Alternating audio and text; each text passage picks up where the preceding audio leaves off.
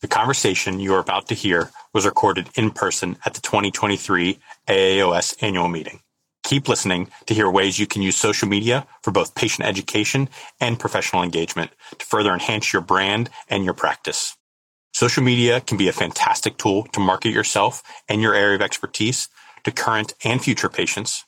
In this episode, we're going to hear from AAOS's social media ambassador, Dr. Cory Calendine, who's going to share how and why he puts forth the effort and tips to build your own social media brand.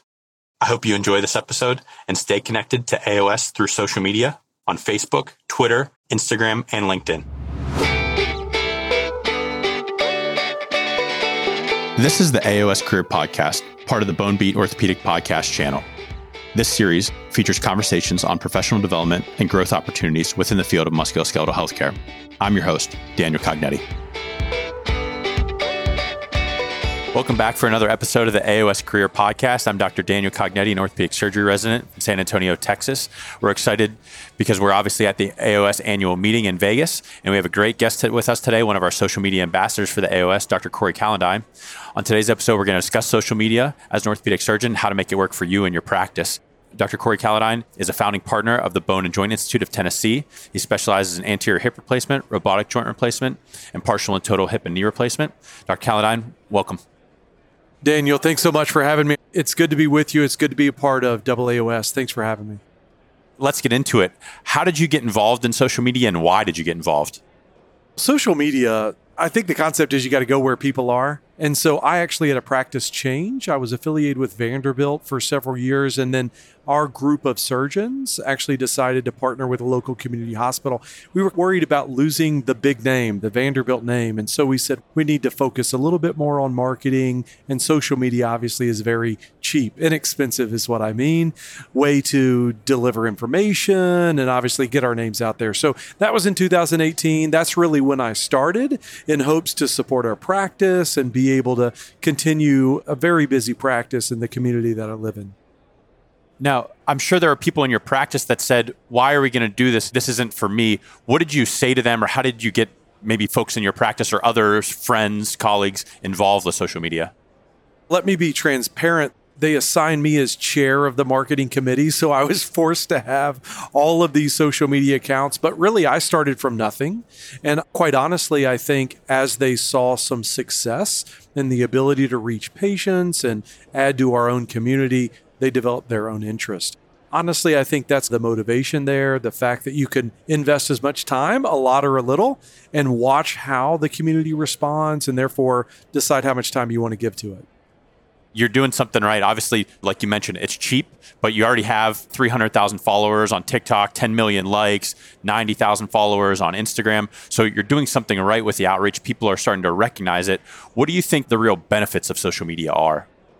It's hard to know. I mean, general awareness and brand awareness, I think, is helpful. I guess those are like marketing terms that I don't understand real well. What it does for me on a granular level people are able to see me before they ever come see me in clinic. And it's a sacred discipline that we have here, medicine and specifically orthopedic surgery. What I have found most valuable is I'm able to establish trust with them before I ever meet them. It's very common for me to go through the clinic day and three, four, maybe more patients say, I feel like I already know you. Well, what does that do? Sure, it generates volume to the clinic and makes my practice busy. I'm thankful for that. But also, it gives them confidence in their care path forward. So it shortcuts that development of trust. Obviously, they have some confidence even before they see me. I think ultimately that leads to a better patient experience we know doctor's time is cut short with you got to see more patients. So already having that level of trust established if you only have a five or 10 minute visit with someone, they've already got to know you and feel that sort of level of trust. So I think that's key, obviously. One thing that I noticed uh, going onto your social media pages was you're mainly joint arthroplasty, but you're talking about a lot of wide ranging topics, but you tend to keep the topics even pretty simple. Let's say just knee pain in general or shoulder arthritis. You're hitting on simple messages and explaining them in a clear way. How does that translate to doing that in a social media setting and then bringing that to a clinic setting? You have to meet people where they are. And I spoke at the opening, they're on social media, so maybe we should all consider being there. They're going to get their education from someone. and it might as well be us who deeply care about them and are closer to the patient experience. But with regard to your comment about topics, look, Everyone wants to know what we know, and the things that we find very simple or easy or commonplace are not common knowledge. I once did this series on Tylenol versus ibuprofen and it completely exploded. And there were people very mad that I said Tylenol is a brand name instead of acetaminophen. And there were other people that were like, I had no idea that there was any difference between these two medicines. That kind of basic level of information that we think is everybody knows that. In fact, we're not doing a good job communicating that to the patient. So, short bursts, look, in social media, I think about three E's that I've talked about before. One is educate. That's really why I'm there. Two is to encourage. Ultimately, we're responsible for patient outcomes. They have to have that trust and we all need a little encouragement from time to time. But the third E is entertainment. If you make it so long and boring, no one's going to watch it anyway. So you invalidate or you dismiss your message because it simply doesn't reach their ear. So, yes, you have to keep it short, you have to keep it simple. And trying, it really forces you. If you can explain something in simple terms, you probably know it pretty well. And I would challenge all of us for that. If you have trouble explaining something, you may not know it quite as well as you think you do. The amount of times I've had to explain Tylenol versus ibuprofen is remarkable. I just got to refer them to your video. Send them by. I cover it. It was actually a whole series thing, but people really appreciated something that simple. So let's talk about establishing your brand. There's a lot of different people on social media and they all come at it from different ways. How do you think people should go about establishing their personal brand? You got to know what your brand is first. And so there probably is some element around what are your goals being on social media and what are your core values. Me, I'm all about education and patient experience. And in some realms, I'm all about advanced technologies. Robotics are so popular now in joint replacement. So it depends on what social media platform you're on, maybe what voice you use, but your core values are the same. For example, you mentioned TikTok and Instagram. These are patient focused platforms. Instagram may be a little bit more international surgeons, interestingly, but largely patient facing platforms. LinkedIn is very different. So through LinkedIn, I'm able to talk about some of these more advanced topics like robotics or the role of augmented reality. And through establishing a brand, I think that's what the marketers would say.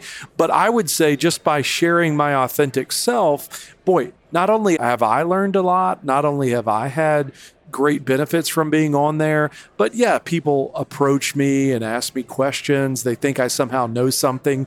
I'm learning along with everyone on the platform, but the opportunities are certainly there if you so choose to get into industry relationships, etc.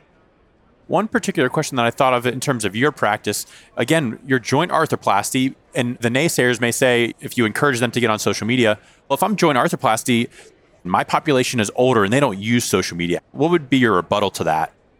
I think there are a lot more people on social media than we think. And I think they're of all ages. I work out every morning at Lifetime, and there's a, I'm going to say 82 year old gentleman that always has a follow up question on my latest TikTok video. So the reality is, is we don't know who is on these social media platforms, but let's take that example to the extreme. Let's say no one over 65 is ever on TikTok or Instagram. The decision makers, meaning their kids, my mom turns to me for advice. Their decision makers are actually on those platforms. So I think the reality is it's the five degrees of bacon. We all touch people who are in need of this orthopedic knowledge. So, if those people that you're seeking specifically are not on the platform, I'll bet someone who touches them is.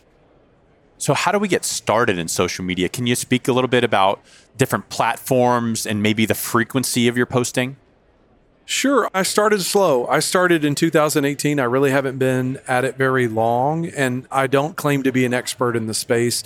I think if I was starting, maybe I'm a resident, maybe I'm early in my career. If I was starting, I'd start with LinkedIn and I would keep it very professional. Now, listen, you want to be careful not to share any patient information, but you can freely talk about how I handle varus knees and valgus knees in a very unique way to you. You can talk about your perception about advanced technologies. You can start the conversation. I think LinkedIn is a very safe place to do that. I think it will help people stay professional and avoid some of the pitfalls of some of the other patient facing situations. The reality is, even on LinkedIn, I have a few trolls that don't like what I say about robotics. I never combat them publicly. That's not my point. That's not why I'm there. I actually enjoy their engagement and probably their differing opinion adds value. It certainly adds value to me and all those watching.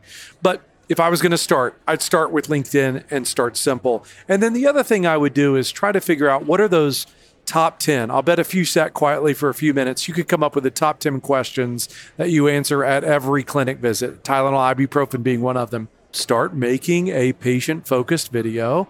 And it doesn't have to be long.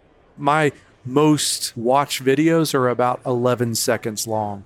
And start within fields you know. Don't talk about things that you don't understand. You're only going to get yourself in trouble. And then how frequently are you actually posting? Obviously, when you start out, it may be a little bit slower as you're trying to find your brand and what interests people. Is it daily? Is it weekly? It depends on what platform you're on. LinkedIn, once or twice a week, you're killing it. It's great. Not only do you need to post, but you probably need to interact with other people that you look up to, enjoy what they're doing, etc., so that they can see you. It increases your visibility. So LinkedIn maybe once or twice a week, that's more than enough, and you'll find out what's successful. Similarly, those people you look up to, whatever they're posting, post your version of that with your own voice and understanding your own core values. To be successful on some of the other platforms like Facebook, for example, Instagram, TikTok, you probably need a higher frequency, sometimes three to five times a week. That's really very difficult early on until you develop a library. So I think the concept is commit to six weeks. I'm going to post once per week on LinkedIn and I'm going to post twice per week. Pick one now on Instagram. And I'm going to do it for six weeks and just see how that feels. I think short term goals are important. Awesome. That's great. We've talked about the good, we've talked about how to do it. How about challenges you face? You mentioned the trolls. What other challenges do you face being such a presence on social media? I don't really feel like there are massive challenges. Again, even those trolls, I'm not trying to get my confidence from the platform. I really want to encourage people that if they are interested in what I'm saying and they want to follow or like or what have you, they can. If they don't, then they probably won't follow me. And that's okay too. So I think the goal here is to play to the masses and avoid entanglements that are frustrating or somehow you may come across as a little bit more aggressive than you want to be. We can all have a bad day, never post when you're frustrated, never make a direct response to a negative comment until at least the next day. I run virtually everything by my wife. So find those centering people in your life to make sure that you are true to yourself. My issue with social media, I'm not trying to have the most likes or be the most famous orthopedic. I don't even know what that would mean. I'm trying to educate. I'm trying to encourage people because we all need it, including myself. And you got to be a little entertaining to do that. And you mentioned posting patient information before. I think this is a topic that I've seen discussed a bunch on social media. I'd like to get your stance on posting patient information. And then there's a lot of people that say get consent out there from patients to post patient information. And there's ethical things that go back and forth, but just wanted to get your opinions and your take on it. Yeah, never post personal information has been my approach. And I would challenge you to review my files and my profiles and see how I do that. So, if, for example, it's a short clip in the OR, there's no way you can ever tell who that is. And it's probably posted years after I actually took the footage. So, there are things that you can do, but nothing personal. I'll often have people approach me because they're fascinated by social media and they'll have an interesting knee case because of the type of implant I was using. And they'll say, Hey, Dr. Calendine, will you post my such and such case on social media. If there's something so unique that it's identifiable, they will never reach my platform. And so it's very critical just to never share anything personal or that can be connected. I've heard people talk about obviously blocking names, but flipping the side of an x ray image, inverting it. There are ways to disguise it, but I think when in doubt, just don't post it. There's plenty to talk about. I think my first Tylenol and ibuprofen video, I'm walking down the aisle at Walgreens And so there's no reason that you need to involve the patient to relay good information. And if you need an example of a varus knee, for example, me in the joint replacement world, then take one from Google. Doesn't have to be your patient to make the same point. Now, if you do say post an x-ray, are you getting consent from people? Is that something that you already have filed into your surgical consents? How does that work for you? I really don't make any attempt to proactively get releases. We do some more traditional local media, and anytime a patient can be identified or we'll ask them for quotes, we do have a process where we can formally have a consent form. It's very clear. They're allowed to approve everything, et cetera, et cetera. We send them all to it. We document it. That comes through the practice an interesting thing, especially with your following on a national level. I'm sure that already established patients are reaching out to you and then new patients are reaching out to you. How do you deal with that? Is there someone that coordinates your staff? Just go into that a little bit for us.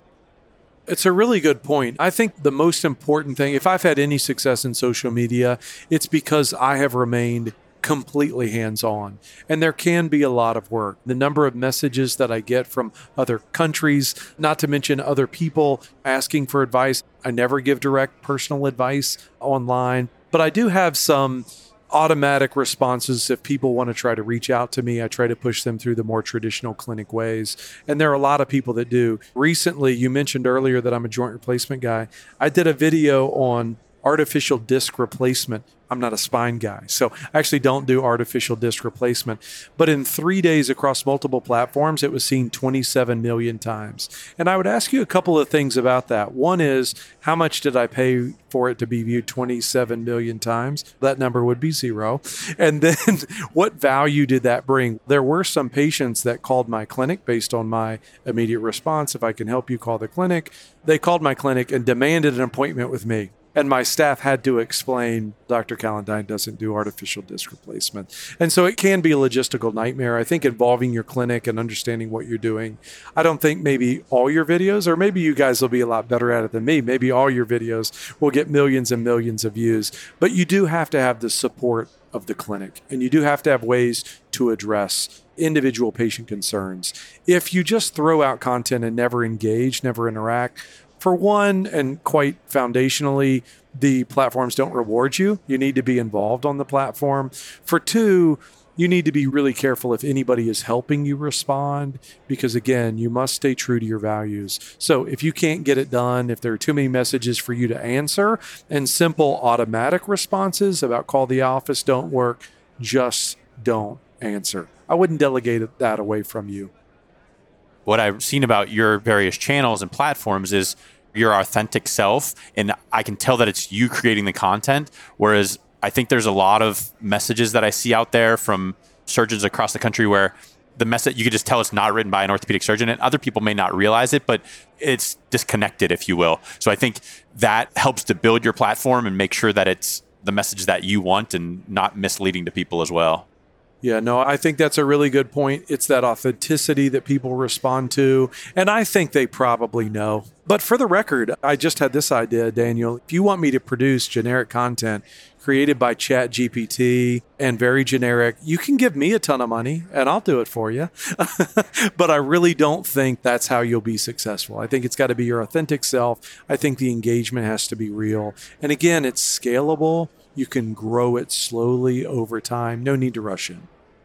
Dr. Calendine, it's a pleasure having you on. Obviously, some great insights for us and for those interested in getting on social media and creating their brand, especially as they become new graduates, fellows as well, and early career surgeons. So, where can listeners find your channels? And are there any parting words of advice? Thank you, Daniel, for having me. My advice would be nobody has this figured out, including me. And so this is this great learn as you go system. And so I would be honored if anybody listening reaches out with questions or thoughts or certainly how I can improve. Man, I'm interested. For me, this is all part of a greater learning experience so yeah, so you can find me unfortunately everywhere.